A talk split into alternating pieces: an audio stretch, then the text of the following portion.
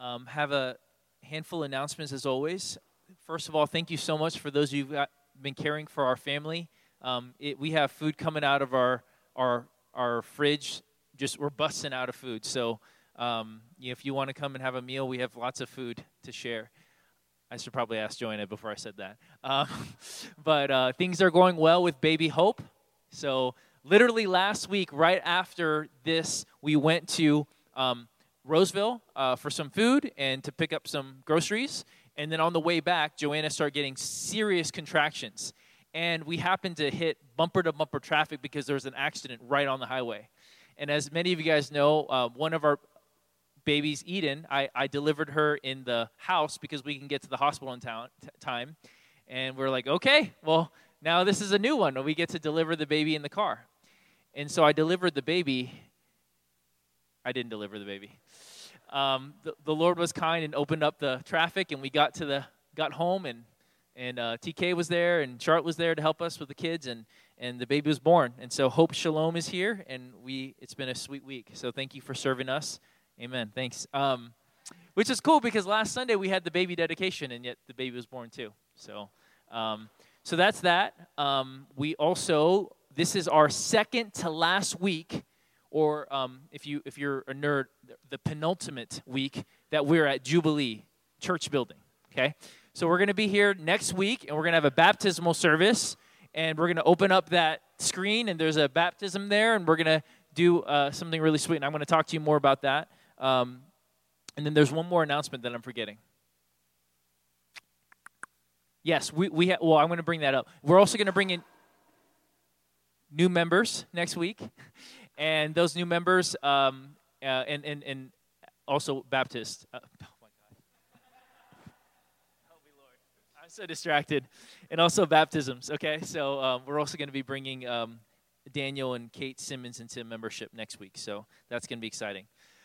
Okay, so um, this is, uh, I'm going to share something new about what we're doing as a church. And as, as you guys know, when we planted this church, we really wanted to reach unbelievers. We really wanted to reach those that no one's reaching. And the challenge is in the Twin Cities is that a lot of churches grow just based off other Christians at other churches that are not happy at their church. And we wanted to avoid that. In doing that, we created our membership pathway to be able to weed out people who are coming here for wrong reasons and also to encourage the people who want to come to serve and to grow and to love one another like a family. And so, in doing that, we created this pretty hefty membership pathway, which has made it very challenging for some people to join our church, which has been kind of the point in the beginning because we've been wanting to um, really focus on caring for one another and making sure that we can disciple people well. And so that's created a really robust, healthy membership um, that would that is unusual. And a lot of you guys have experienced the fruits of this family that we've had. At the same time, it's made it challenging for those who are coming from a non-Christian background to connect with our church. Some people who come from backgrounds where they don't know anything, and they were like, "Hey, you want to be a part of our church? Here's this long membership pathway." And we don't want to create an unnecessary stumbling block for them also. And so this has created another challenge that we um, were expecting, but not as much as we have. As you guys know, our membership, um, there's a, on, on the slide up there, our mission statement is to follow Jesus in everyday life while helping others do the same, especially those far from God. And if we want to be f- consistent with our mission, we want to be able to do that last phrase pretty well. And by God's grace, He has been bringing more and more people who are in that category into our life. And so, because of that, we're having to rethink how we're doing membership in a way that is faithful to the Bible, faithful to our commitments, but also more accessible. And so, this is a work in progress, and we need you guys to pray for us as we're thinking on how to do it. Um, also, not long ago, Cities Church, our sending um, church, rethought the way they did baptism with in regards to children, not infants, but older children and and they're i'm so distracted right now lord help me and also a few months ago dale gruber right here brought up to the other leaders he said hey i don't think we're being as faithful to the way we're the biblical pattern for baptism at our church. And so we have been internally dialoguing, researching, and praying for the last few months. And I want to kind of share with you guys briefly a new way forward that we're moving towards. We don't have it all worked out, but we want to invite you into it, especially in light of next week's baptism. Okay? So let me tell you first kind of where we've been at.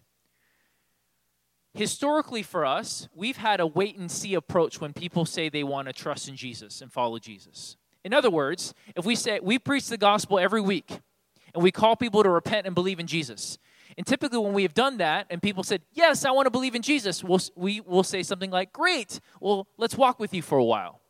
Let's see if this repentance is real. Let's really see if this faith is real.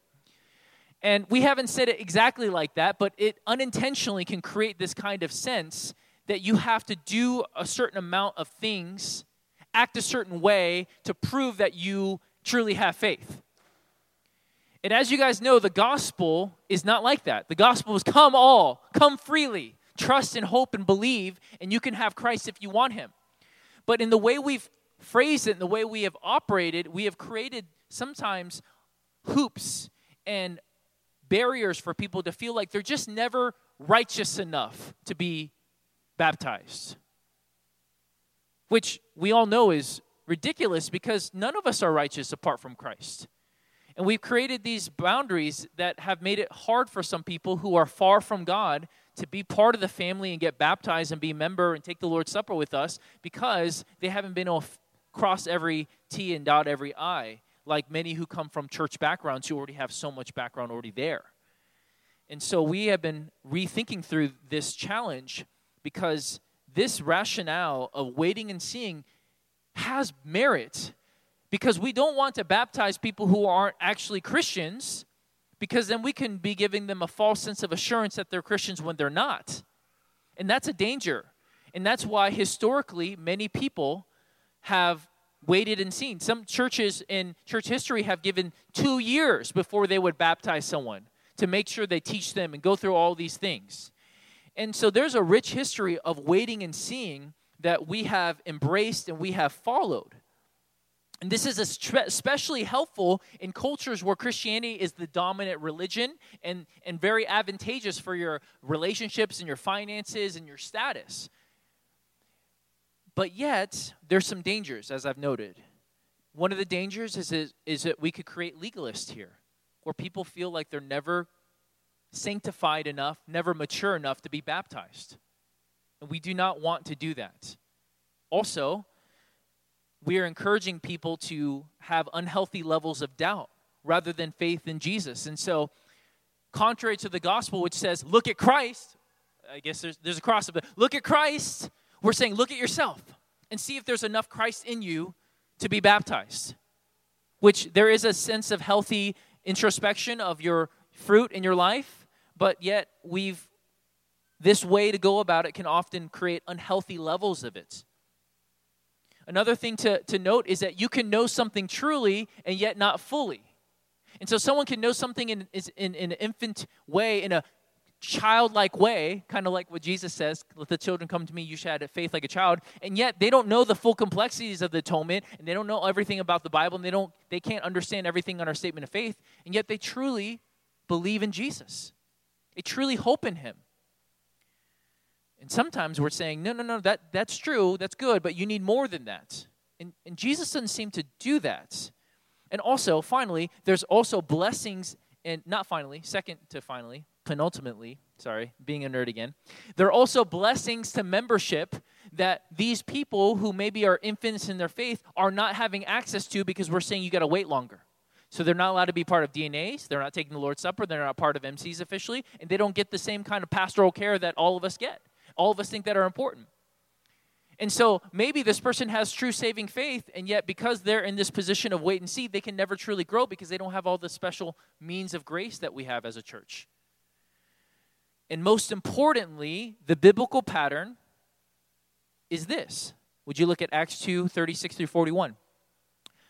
Only some of you can read that because it's very small. But let me read, let me summarize it to you. Peter is preaching this is the first recorded sermon after Jesus is resurrected um, from an apostle.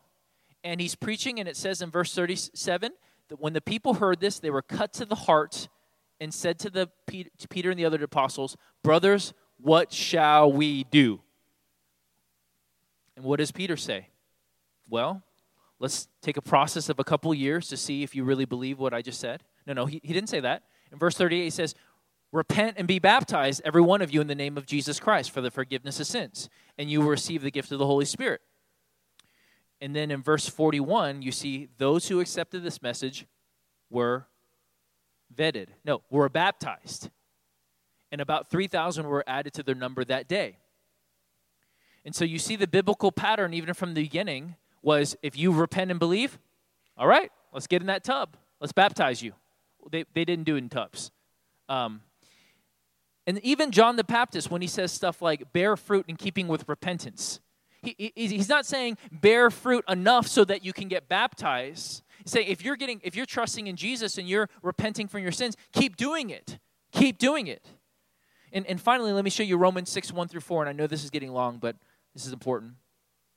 If you look at Romans 6, 1 through 4, Paul is addressing people who are saying, Hey, I'm going to continue to sin because God gives me grace, and I want grace to abound. What, what does he do? He points back to their baptism in verse 3. He calls them to their baptism, reminds them, hey, remember what you committed to, remember what you said that day. And he calls them to that, which is different. It's not saying, hey, one day you can get baptized. He said, no, no, no, this is what happened. And so what the Bible does is it, it when people trust in Jesus, they get baptized, and then from then on, we hold them to what they've called, what, what they've committed to, what they said that they would do through their baptism. And so, moving forward as a church, delaying baptisms has its dangers. And baptizing shortly after someone trusts in Jesus has its dangers. And here's the big question that you can ask yourself with us Which dangers are we willing to live with? See, there are always going to be false assurances no matter what you position you take, and no matter if you give people a 10 year process before you baptize them. There's going to be people who will be deceived, people who will fall, fall through the cracks, and, and, and, and it will be on the case if you baptize them right away. And we see this throughout the Bible and see this in church history. However, encouraging unhealthy levels of doubt, potentially adding to the gospel, and potentially pushing seekers away is something that I'm not okay with. And certainly we will have false professions.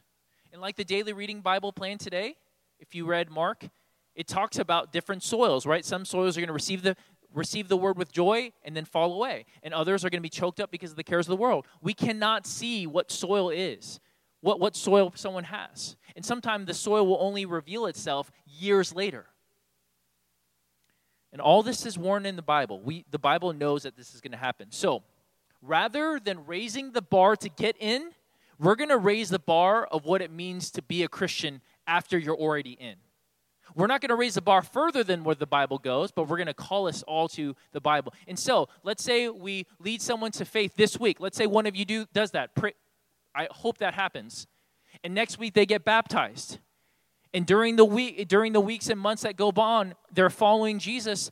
Praise God. And let's say during the weeks and months that go on, let's say they start straying away and they say, "No, I don't want to follow Jesus now." Well, then then what we do is we confront them. We talk to them. And so, for us to go forward well, we need to have healthy discipleship. We need to walk with people on a daily basis and encourage them and challenge them. Every week, I'm challenged by my DNA group. Every week, by Mark and Theo. Every week, they're calling me on the carpet. Every week, they're helping me follow Jesus. And that's what we're going to have to do well. We're going to have to do that really well. And we're going to, for sure, have times where we're going to have to discipline people. But that, it, to me, is worth it if it means opening up the door for those who are truly trusting in Jesus instead of shutting it on them or pushing them away. This coming Sunday, we have four candidates for baptism. And the reason why I'm going to share their names is I want you to pray for them this week because they will go through hell this week. Okay? I know that's strong language, but they will be attacked this week. They will be discouraged. Old tempters will come back from the past. And so, would you pray for Mitch? Would you pray for Seth? Would you pray for Susanna? Would you pray for Charlotte that the Lord would keep them? We want to support them. And so next week, Ross is going to preach on baptism even further and what it means to follow Jesus. And then we're also going to be continuing to rethink the way we do membership and the way we explain that. So would you pray for us and give us input on how we can do that better?